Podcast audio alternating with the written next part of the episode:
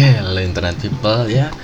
Di sini saya akan membacakan sebuah buku Fundamental of Python for Machine Learning ya. Atau dasar-dasar pemrograman Python untuk machine learning dan kecerdasan buatan. Saya kecilin dulu. Oke. Baca-baca sambil dengerin musik lofi kita masuk ke bab 1 pendahuluan. Ya, bab ini nanti menjelaskan tentang konsep kecerdasan buatan atau enggak sejarah kecerdasan buatan, pengertian machine learning, aplikasi dan penerapan machine learning, kontroversi machine learning. Oke. 1.1 Kecerdasan buatan. Bicara tentang machine learning atau ML, Mobile Legend tentu tidak bisa dilepaskan dari artificial intelligence atau AI ataupun kecerdasan buatan ya dalam bahasa Indonesia. Hal itu dikarenakan machine learning merupakan salah satu cabang dari ilmu AI. Para ahli memberikan berbagai pandangan tentang pengertian kecerdasan buatan. Simon pada tahun 1987 mendefinisikan AI sebagai area penelitian aplikasi dan instruksi yang terkait dengan pemrograman komputer untuk melakukan kecerdasan dalam pandangan manusia. Oke. Sedangkan Rich dan Knight ya pada tahun 1991 mendefinisikannya sebagai studi tentang bagaimana membuat komputer mampu melakukan hal-hal yang pada saat ini dapat dilakukan manusia secara lebih baik. Oke. Dengan demikian, pada dasarnya AI merupakan cabang dari ilmu komputer yang mempelajari bagaimana membuat suatu mesin, seolah-olah memiliki kecerdasan dalam memecahkan masalah yang diberikan kepadanya. Paul Y. Close dalam Kristanto di tahun 2014, AI mempre merepresentasi pengetahuan menggunakan bentuk-bentuk simbol ya memproses informasi berdasarkan metode heuristik dengan berdasarkan sejumlah aturan. Berbagai cabang dari kecerdasan buatan dapat dilihat seperti pada gambar 1.1 di bawah ini. Oke. Okay. Kalian tidak bisa melihatnya ya. Hanya saya saja. Kalian cukup dengarkan saja ada cabang kecerdasan buatan ya. Cabangnya ada searching algorithm ya di mana searching algorithm itu ada menurun lagi ke A bintang ya simbolnya A terus ada bintang gitu terus ada decision trees oke okay. evolutionary algorithm menurun ke generic algorithm oke okay. ke autonomous agent terus menurun ke belief desire intention alah sulit banget swarm intelligence and colony optimization vertical swarm organization machine learning neural network decision tree. Oke. Okay. lanjut. Ilmu kecerdasan buatan ini berkembang sangat pesat meskipun mengalami juga masa-masa panjang masa-masa panjang masa-masa pasang dan surut. Tonggak tonggak sejarah kecerdasan buatan dimulai dari era Alan Turing ketika pertama kali menggagas komputer cerdas sampai era saat ini, di mana muncul deep learningnya Le Jun, Fei Fei, dan Andre Ng. Andre Ng. Saat ini adalah era di mana kecerdasan buatan kembali mengalami masa booming. Penerapan kecerdasan buatan dilakukan secara masif di dalam aplikasi-aplikasi bisnis dan sosial media seperti Facebook, Twitter, Google, Amazon, bahkan termasuk aplikasi-aplikasi dari Indonesia seperti Gojek, Tokopedia, dan sebagainya. Merangkum dari berbagai sumber Park 2015, Toshiba Researcher 2017, Qualcomm AI di tahun 2017, tonggak-tonggak secara kecerdasan buatan secara garis besar dapat dilihat seperti pada gambar di bawah ini. Oke. Okay.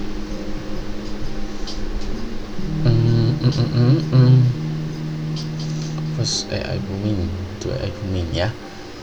First AI booming ya. Pertama artificial intelligence booming itu pada tahun 1950 sampai ke 9 1956 dan kedua kalinya AI booming pada tahun 1980 sampai 1995 dan yang ketiga AI kembali booming lagi ya ini pada tahun datanya hmm, 2010 sampai sekarang Oke, kembali jika dilihat dari gambar di atas ya, ternyata perkembangan kecerdasan buatan mengalami fase pasang surut yang cukup jelas. Ada fase di mana AI mengalami booming. Akan tetapi ada fase juga di, di mana AI tidak mengalami perkembangan yang berarti. Dari gambar di atas dapat dilihat tiga fase booming yaitu fase 1 1990 1950 sampai 1960 fase 2 itu tadi dan fase 3 sampai sekarang. Saat ini ada era ketiga AI booming. Yaitu era di mana kecerdasan buatan dapat lebih mudah digunakan karena munculnya berbagai framework. Hmm, library dan tools untuk menyelesaikan berbagai masalah besar. Dari sisi metodologi, deep learning menjadi idola dengan efisiensi dan akurasi yang sangat tinggi. Berikut adalah penjelasan singkat dari fase-fase. Oke. Yang pertama AI booming pada tahun 1950 sampai 1960 berarti 10 tahun ya wow boomingnya 10 tahun John Prototipe komputer cerdas sebenarnya sudah muncul sejak tahun 1950 ketika Alan Turing mengemukakan uji perilaku cerdas pada komputer yang disebut dengan Turing Test. Tetapi kata kecerdasan buatan atau artificial intelligence sendiri baru muncul 6 tahun sesudahnya, yaitu tahun 1956. Hmm. Oke, ketika John MC Carty mempresentasikan makalahnya tentang AI, Oke. Konferensi itu akhirnya dikenal sebagai konferensi pertama di bidang kecerdasan buatan. Selanjutnya pada tahun 1956, eh 1959, sorry, Newell Sinom berhasil mengembangkan GPS. Wow, Pak Simon ini mengembangkan GPS John. Ternyata John baru tahu. GPS singkatan dari General Problem Solver General Problem Solver Solver oke okay.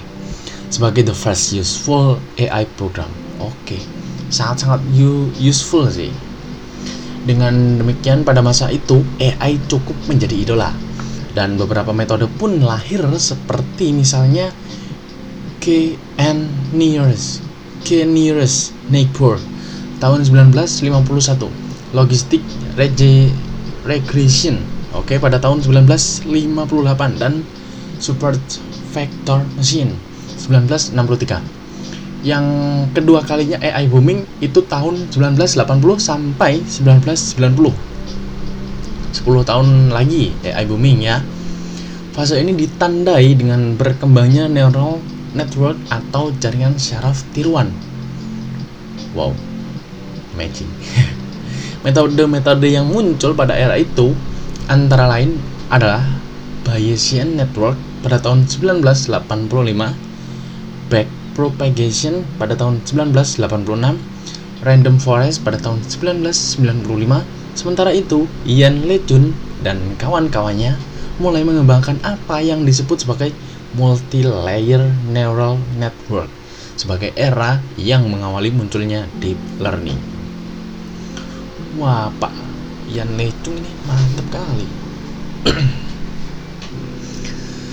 Yang ketiga kalinya AI booming itu tahun 2010 sampai sekarang. Oke. Okay. oke. Okay. berapa tahun itu? 10 tahun juga ya? 2010 sampai 2020 oke okay, nice people. Sempat tidak mengalami perkembangan berarti setelah era 1990 AI kembali booming setelah University of Toronto, tempat di mana Lechun Hinton dan kawan-kawannya pernah bermarkas bersama mengembangkan apa yang disebutnya sebagai deep learning pada tahun 2006. Deep learning yang membutuhkan hardware tingkat tinggi ini semakin pesat perkembangannya setelah Andrew Ng dan kawan-kawannya memperkenalkan server GPU. GPU. Perkembangan AI semakin booming lagi setelah perusahaan-perusahaan mainstream saat ini seperti Google, Microsoft, Facebook, dan Amazon menerapkan juga metode ini untuk mengembangkan aplikasi yang mereka miliki. Pada aplikasi-aplikasi tersebut lah AI digunakan untuk berbagai model seperti recommender system, face detection, hoax detection, wow, language de language understanding, smart assistant, dan lain sebagainya. Wow, keren ya? ada 1.2 machine learning. Seperti yang telah dijelaskan sebelumnya, machine learning merupakan salah satu cabang dari ilmu kecerdasan buatan, khususnya yang mempelajari tentang bagaimana komputer mampu belajar dari data untuk meningkatkan kecerdasannya. Berikut ini adalah pengertian machine learning menurut beberapa ahli. Oke. Menurut Pak Arthur. Oke. Pak Arthur kayak hero AOV ya. ada yang ada yang main AOV nggak? aku main masih kok oke lanjut menurut Pak Arthur pada tahun 1959 kemampuan komputer untuk melakukan pembelajaran tanpa harus menjelaskan atau terprogram secara eksplisit kepada komputer ya ini pengertian mesin learning menurut beberapa ahli ya ya saya ulangi menurut Pak Arthur ya kemampuan komputer ya Machine learning adalah kemampuan komputer untuk melakukan pembelajaran tanpa harus menjelaskan atau terprogram secara eksplisit kepada komputer. Oke. Eksplisit tadi itu tegas ya. Tadi saya cari di Google, terprogram secara tegas kepada komputer. Hmm. Masuk. Oke.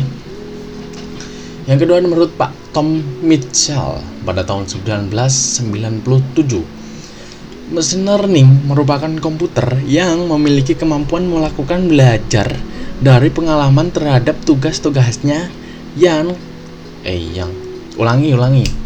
Menurut Tom Mitchell pada tahun 1997, ya, mesin learning adalah komputer yang memiliki kemampuan melakukan bela melakukan belajar dari pengalaman terhadap tugas-tugasnya dan mengalami peningkatan kerja. Oke. Berarti hmm, machine learning ini belajar dari data sebelumnya mungkin ya kayak gitu yang ketiga menurut Budi Harto tahun 2016 machine learning merupakan tipe dari kecerdasan buatan yang menyediakan komputer dengan kemampuan untuk belajar dari data tanpa secara eksplisit harus mengikuti instruksi program. Oke. Lanjut dengan melihat berbagai definisi di atas, mesin learning memiliki fokus pada pengembangan sebuah sistem yang mampu belajar sendiri untuk memutuskan sesuatu tanpa harus berulang kali diprogram oleh manusia. Oke. Dengan metode tersebut, mesin tidak hanya bisa menemukan aturan untuk perilaku optimal dalam mengembalikan keputusan, namun juga bisa beradaptasi dengan perubahan yang terjadi dalam pembelajaran mesin. Anda menganalisis kumpulan data yang besar untuk menemukan pola. Hmm, ada gambar ini ya. Saya pahami sejenak. Traditional programming, data program komputer output, machine learning data output. Hmm gini gini mungkin. Untuk tradisional programming itu kita harus memasukkan data dan program ke dalam komputer. Kemudian komputer tersebut akan menghasilkan output. Nah kalau di mesin learning itu kita memasukkan data dan on data dan outputnya terlebih dahulu. Berarti kayak kita membuat soal kayak kita jadi guru kita membuat soal plus jawaban Nah, kita taruh di komputer, maka akan jadi sebuah program seperti itu. Oke. Itu menurut pemahaman saya ya. Oke, next. Melalui argo melalui algoritma pembelajaran mesin, kita perlu melatih komputer sedemikian rupa sehingga bisa memahami model objek yang dikenali manusia. Lalu apa perbedaan pemrograman tradisional dengan pemrograman menggunakan mesin learning? Oke, gambar di atas ya tadi yang sudah saya jelaskan menunjukkan perbedaan keduanya menurut Browley pada tahun 2015 pada pemrograman tradisional. Data dan program dijalankan pada komputer untuk menghasilkan output. Oke, sedangkan pada pemrograman menggunakan mesin learning, data dan on, data dan output dijalankan pada komputer untuk membuat suatu program. Hmm, terjawab di sini ya dan kemudian program tersebut bisa digunakan dalam pemrograman tradisional. Oke, cukup menarik. lanjut, lanjut. Oke, kita menuju ke 1.3 aplikasi machine learning. Seperti yang sudah dijelaskan sebelumnya, saat ini AI dan mesin learning sedang mengalami masa booming dan banyak dimanfaatkan dalam kehidupan sehari-hari. Berikut adalah beberapa contoh pemanfaatannya. Yang pertama adalah algoritma pencarian atau web searching. Ya, ketika Anda mengetikkan pencarian data pada Google misalnya uh, mesin learning gitu ya, maka yang dilakukan Google adalah menampilkan laman web paling relevan yang terkait dengan pencarian tersebut. Google melihat klik terakhir dari para penggunanya untuk memahami halaman web mana yang lebih relevan untuk ditampilkan pada suatu pencarian. Hmm, nampaknya seperti begitu. Oke, okay, nice people. Untuk proses itulah mesin learning bekerja. Mesin learning menggunakan teknik untuk membantu menangani data yang besar dengan cara yang cerdas. Dalam konteks ini, untuk memberikan hasil pencarian yang tepat kepada pengguna. Wow, keren sih. Lanjut kedua, analisa tulisan, teks analisis. Oke, di era hoax yang merajalela, penting bagi kita untuk menganalisa kebenaran sebuah tulisan Di situlah mesin learning diterapkan untuk menganalisa suatu teks, baik digunakan untuk menguji kebenaran tulisan, mengetahui sumbernya, dan mengklarifikasinya berdasarkan kelompok tertentu. Penerapan lain mesin learning dalam teks analisis di antaranya adalah untuk mendeteksi spam, menganalisa, menilai, dan menyaring spam berdasarkan isi dan sumber dari sebuah email sentimen analisis atau mengklarifikasi opini pengguna sosial media apakah opini tersebut bersifat positif, netral atau negatif. Buh, mantap. Serta penerapan pada information extraction. Extraction, oke. Okay. Menganalisa potongan-potongan informasi dari suatu paragraf. Pada gambar 1.5 menunjukkan contoh penerapan machine learning pada Gmail untuk mendeteksi spam. Hmm. Di sini gambarnya ada halaman Gmail ya, di mana ada menu di sidebar bagian kiri namanya spam. Oke, ketika diklik dia spamnya terdeteksi. Bisa kita hapus atau bisa kita biarkan oke. Okay? yang ketiga adalah pengenalan gambar atau image recognition. Hmm. recognito.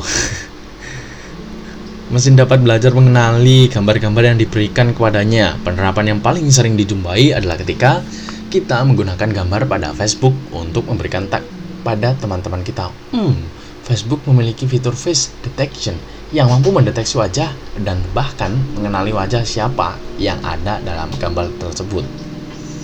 Oke, mm -mm. ini gambarnya sih keren sih. Ada foto bapak-bapak ketika disentuh ya ditekan klik satu kali ada nama orangnya nama Facebooknya. Oke. Penerapan pada yang keempat adalah penerapan pada e-commerce. Para pengelola e-commerce modern sudah menerapkan berbagai metode machine learning untuk memperlancar bisnisnya. Beberapa yang bisa dilakukan antara lain adalah memprediksi pergerakan pelanggan. Uh, robot nih. Termasuk mendeteksi validasi dari sebuah transaksi. Penerapan yang lain pada e-commerce di antaranya adalah untuk produk recommender system. Sistem akan mengidentifikasi dan memberikan rekomendasi kepada customer produk-produk mana yang menarik untuk dirinya. Hal itu dilakukan dengan melihat dan menganalisa histori pembelian customer tersebut dari waktu ke waktu. Sangat-sangat efisien. Yang kelima, ada penerapan pada bidang keuangan atau finance. Finansial. Oke. Machine learning dalam bidang keuangan digunakan untuk mendeteksi potensi terjadinya fraud atau kecurangan baik dalam sebuah transaksi keuangan maupun dalam sebuah pelaporan keuangan. Machine learning juga dapat digunakan untuk mendeteksi potensi dari sebuah investasi yang akan dilakukan oleh seseorang, memberikan analisa risiko kredit, dan sebagainya. Oke, yang keenam ada bidang robotik. Machine learning digunakan bidang robotika untuk kasus-kasus bagaimana menangani ketidakpastian pada lingkungan yang baru. Contoh yang sekarang banyak dikembangkan adalah self driving car apa itu mengendarai mobil sendiri nyetir dewe tidak ada penjelasan lebih lanjut. Kita lanjut ke tujuh. Ada ekstraksi informasi. Ekstraksi informasi ini merupakan suatu bidang ilmu untuk pengolahan natural natural language processing atau bahan alami. Dengan cara mencari informasi dari sekelompok teks yang tidak teratur menjadi informasi yang terstruktur sesuai dengan kebutuhan. Saat ini, internet menyediakan berbagai jenis informasi yang tidak terstruktur pada sebuah website, sehingga dibutuhkan teknologi untuk menganalisa teks tersebut dan menemukan pengetahuan yang relevan dan terstruktur sesuai dengan kebutuhan. Oke. Tinggal sedikit yuk bab satu yuk langsung sikat. 1.4 kontroversi mesin learning. Bagian ini akan membahas tentang kontroversi mesin learning di antara para ahli ya. Wayono itu kata Wayono pada tahun 2017. Salah satunya adalah ketika terjadi diskusi menarik antara Yang Lechun lagi dan Ar dan Ali Rahmi yang terjadi pada akhir tahun 2017 kalangan IT, terutama yang mendalami mesin learning dan AI, tentu tidak asing lagi dengan nama Ian Lechung. Dilihat dari Wikipedia, Google Scholar, ilmuwan yang saat ini menjabat sebagai Director of AI Research di Facebook ini memiliki kontribusi luar biasa pada perkembangan kecerdasan buatan, khususnya pada bidang mesin learning dan computer vision. Salah satu metode terkenal yang dia kembangkan adalah Convolutional Neural Networks atau CNN sehingga dia disebut sebagai founding father of CNN atau convolutional nets tersebut. Oke, ini orangnya. Kalian bisa lihat di Google ya. Y A N N Le Chun L E C U N oke okay, Lejun sedangkan Ali Rahimi tolong Ali Rahimi adalah peneliti dari Google Research Department yang memperoleh Test Time Award pada Conference on Neural Information Processing atau NIPS akhir pada akhir tahun 2017 yang lalu diskusi menarik yang kemudian diikuti pembahasan yang meluas dan cukup viral di kalangan pecinta kecerdasan buatan tersebut dipicu dari pernyataan Raimi ketika memberikan presentasi saat penerimaan Test of Time Awards yang mengatakannya yang mengatakannya bahwa machine learning has become alchemy. Pernyataan ini ternyata tidak bisa diterima oleh sebagian orang, tak terkua, tak terkecuali Lecun sendiri. Ali Ramihi, oh ini Ali Rahimi dalam acara NIPS. Hmm. Dalam presentasinya, Rahimi berpendapat bahwa penelitian mesin learning dan alchemis keduanya bekerja sampai tingkat tertentu. Ahli alchemis menemukan metalurgi, pembuatan kaca dan berbagai obat. Sementara peneliti ML, mesin learning, berhasil membuat mesin yang bisa mengalahkan kemampuan manusia. Awal. Suruh smackdown bos. Siap. Seperti mengidentifikasi objek dari gambar dan mengenali suara secara akurat dan lain sebagainya. Hmm. Namun teori alchemistian yang mempercayai bahwa mereka bisa merubah logam dasar menjadi emas serta membuat kehidupan abadi itu rontok setelah munculnya konsep fisika dan kimia modern.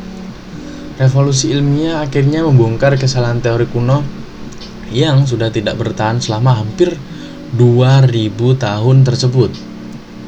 Yang sudah tidak yang sudah bertahan wow revolusi ilmiah akhirnya membongkar kesalahan teori kuno yang sudah bertahan selama hampir 2000 tahun.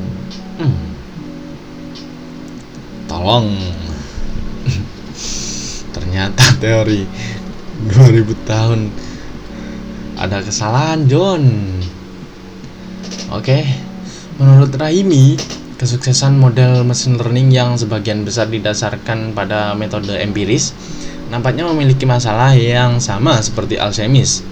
Mekanisme di dalam model pembelajaran mesin sangat kompleks dan gelap sehingga peneliti sering kali tidak mengerti mengapa mesin learning dapat menghasilkan output tertentu dari serangkaian data yang dimasukkan.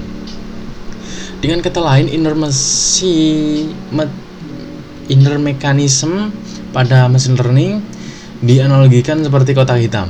Menurut Raimi, kurangnya pemahaman teoritis atau interpretasi interpretasi teknik modal mesin learning perlu menjadi perhatian, terutama jika AI bertanggung jawab atas pengambilan keputusan-keputusan yang kritis seperti bidang kesehatan dan lain sebagainya. Dia mengatakan bahwa sistem seharusnya dibangun di atas pengetahuan yang dapat diverifikasi, teliti, dan menyeluruh bukan pada Alzheimer's. Alzheimer's itu apa ya? Kalian bisa searching al A L C H E M I S T. Alzheimer's. Hmm. Pernyataan tersebut memicu tanggapan dari Yan Lejun pada keesokan harinya. Lewat akun Facebook pribadinya, ia mengatakan bahwa menganalogikan machine learning sebagai Alzheimer's itu adalah salah. Lesun mengatakan bahwa pemahaman tentang teoritis adalah hal yang baik dan hal itu menjadi tujuan kebanyakan ilmuwan. Tetapi, hal yang tidak kalah pentingnya adalah bagaimana menemukan metode baru, teknik baru, dan tentu saja trik baru. Itu yang dilakukan dalam banyak penelitian mesin learning. Lecun sendiri bahkan menambahkan bahwa dalam sejarah ilmu pengetahuan, artefak-artefak teknik hampir selalu mendahului pemahaman tentang teori. Contohnya, penemuan lensa dan teleskop yang mendahului teori optik. Penemuan mesin uap mendahului teori teori termodinamika.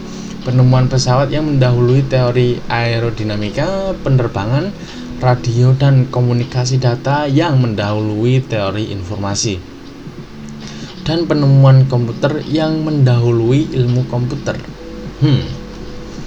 Mengapa demikian? karena para teoritikus akan secara spontan mempelajari fenomena sederhana dan tidak akan tertarik untuk mempelajari yang kompleks sampai ada kepentingan praktis it. untuk itu hmm, dan tidak akan tertarik untuk mempelajari yang kompleks sampai ada kepentingan praktis untuk itu. Kok titik? Kocak ini bu. Di akhir statusnya untuk itu di akhir statusnya Lecun menambahkan bahwa sikap skeptis seperti Rahimi adalah alasan utama mengapa komunitas mesin learning mengabaikan efektivitas jaringan syaraf tier 1 pada tahun 1980-an. Ia khawatir hal tersebut dapat terulang dengan sikap skeptis semacam itu. Alchemy adalah ilmu kimia. Oh, ini ini ini. Alchemy ya, alchemis itu tadi dari kata alchemy adalah ilmu kimia kuno yang bahkan oleh sebagian orang dianggap menyerupai sihir. Hmm, meski di dalamnya berdasar pada pemikiran rasional dari Aristoteles dan Plato.